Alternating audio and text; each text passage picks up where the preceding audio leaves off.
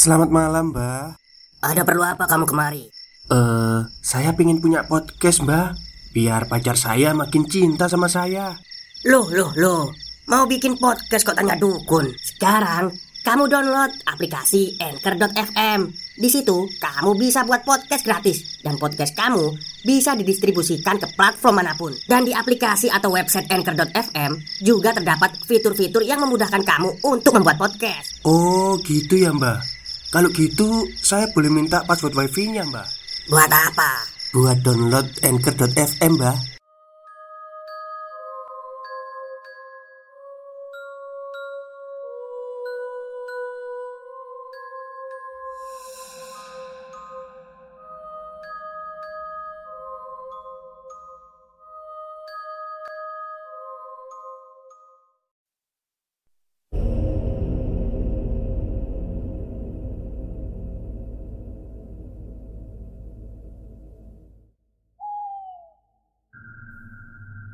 Assalamualaikum warahmatullahi wabarakatuh. Halo semuanya Jumpa lagi dengan saya Chow Sing Sing Kurator dari podcast Horror Night Story. Halo apa kabar semuanya? Semoga kalian semua baik-baik saja ya.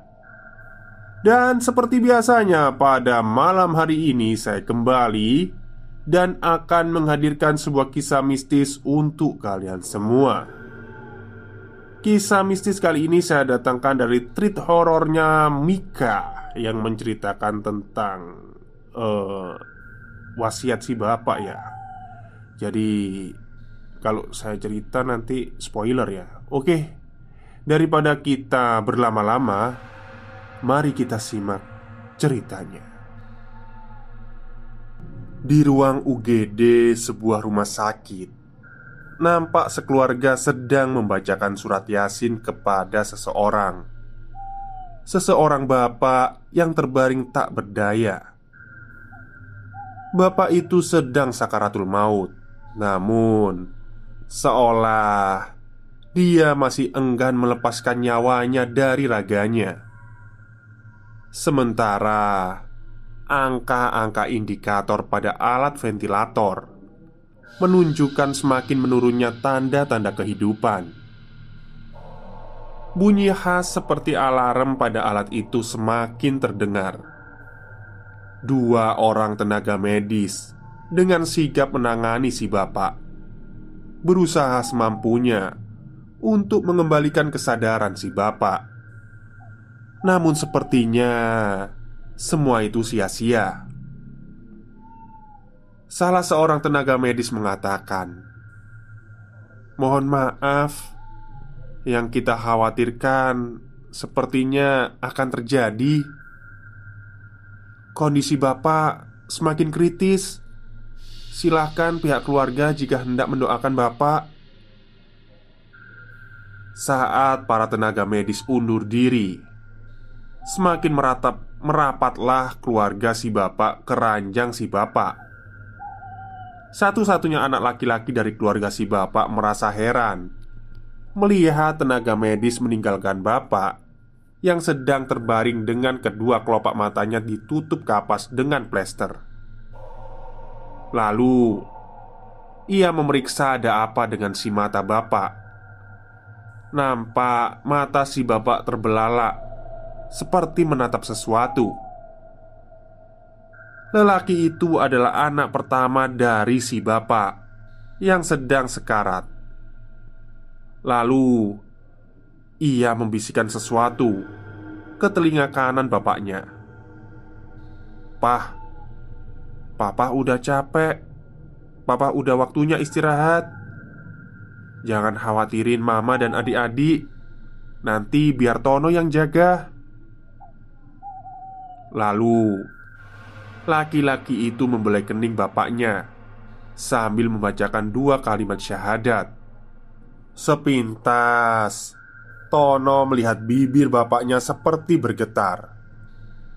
Tono yakin bapaknya sedang berusaha mengikuti kalimat syahadat Yang dibimbingnya mengantar pada hembusan nafasnya yang terakhir.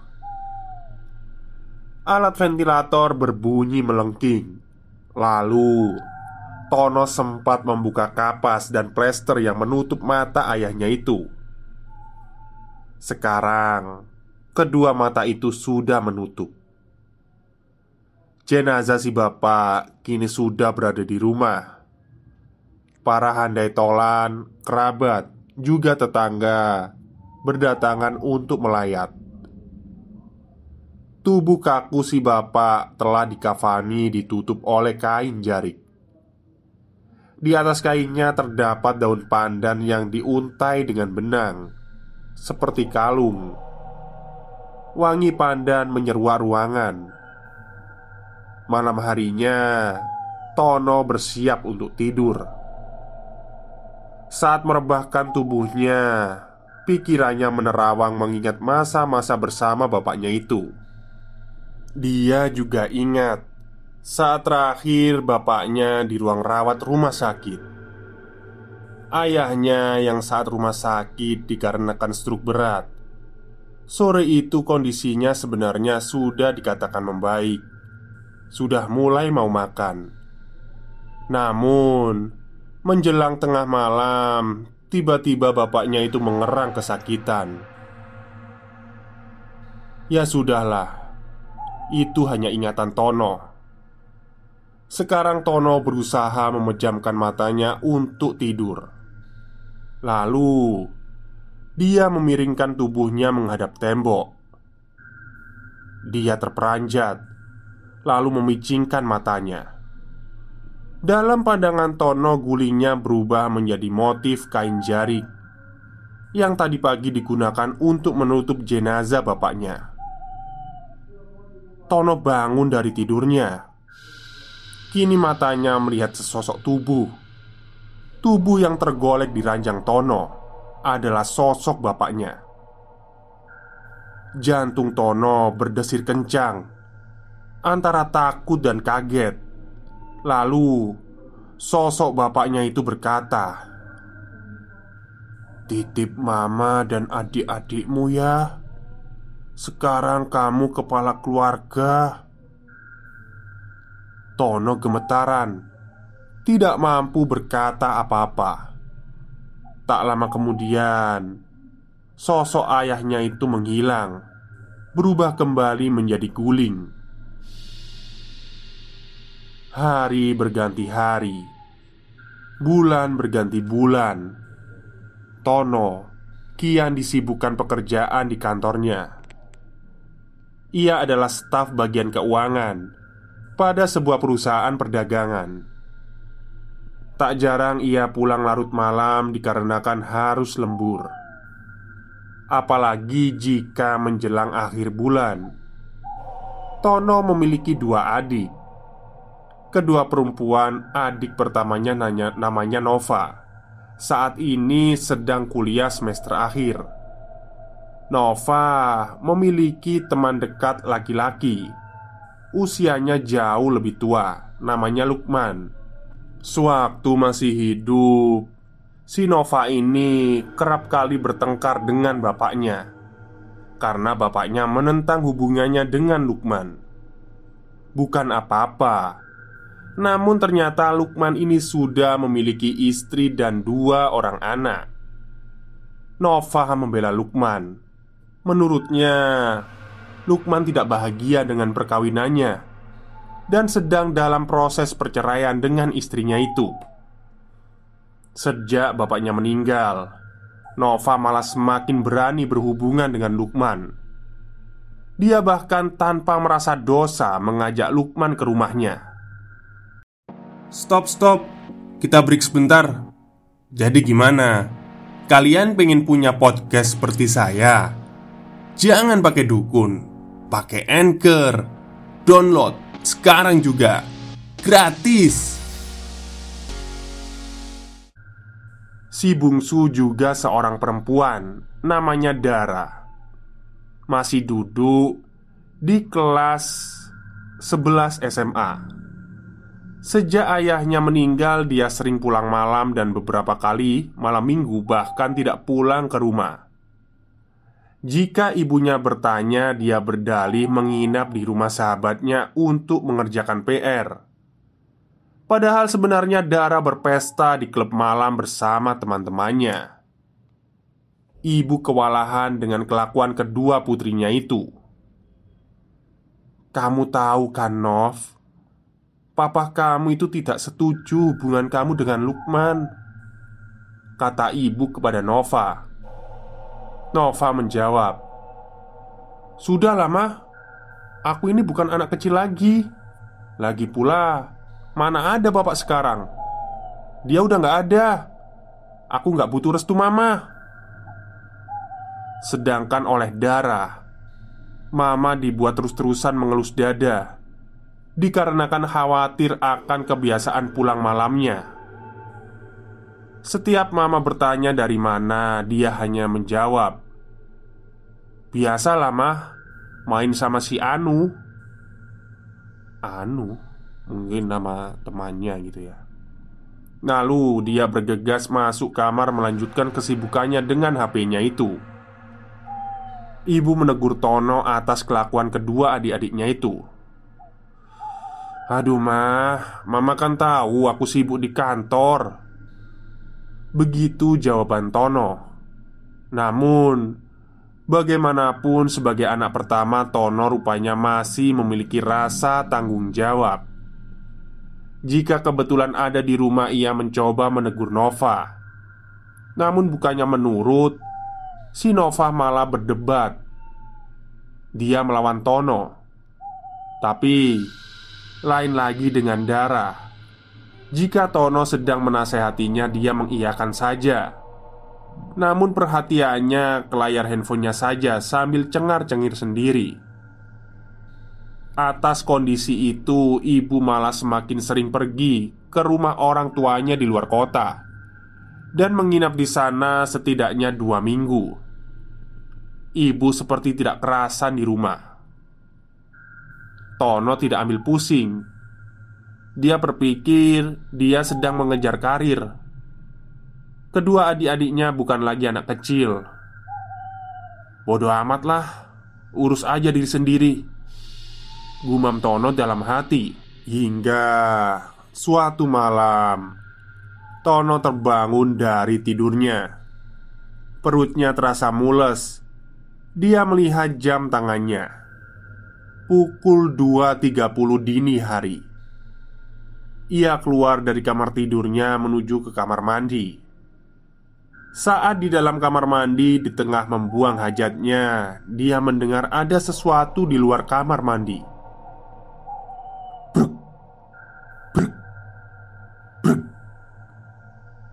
Tono memasang telinga kanannya Mencoba menerka suara apakah gerangan di luar.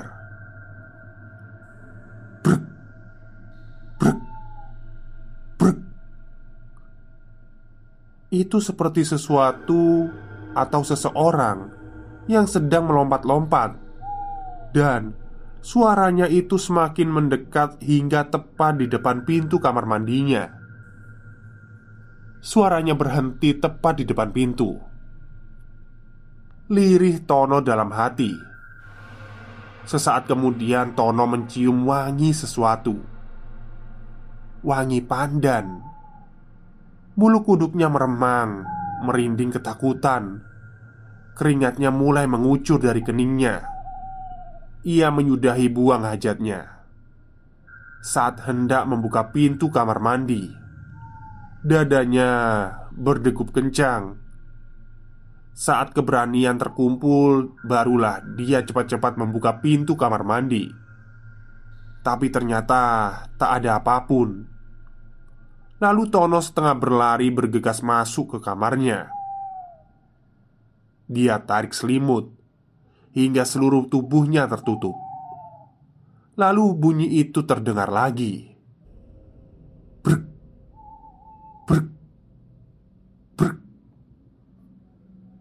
Kini bunyi sesuatu atau seseorang seperti sedang melompat-lompat. Terdengar dekat sekali Di dalam kamar bersamanya. Bunyi itu berhenti dan dekat ranjang tidur si Tono.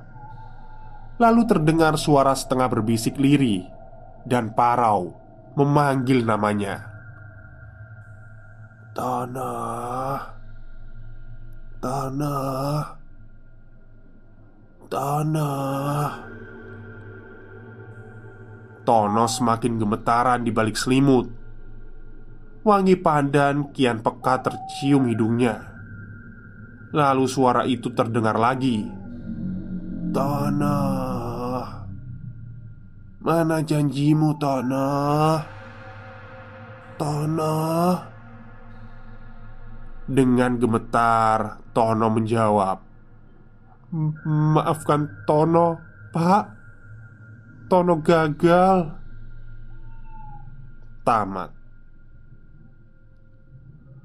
Oke itulah Kisah horor pendek ya Yang ditulis oleh Mas Mika. Jadi intinya itu si Tono itu ternyata tidak bisa memenuhi janji bapaknya. Atau mungkin dia lebih mementingkan karirnya ya ketimbang keluarganya. Padahal kan keluarga juga penting gitu Oke mungkin itu saja cerita untuk malam hari ini. Kurang lebihnya saya mohon maaf. Wassalamualaikum warahmatullahi wabarakatuh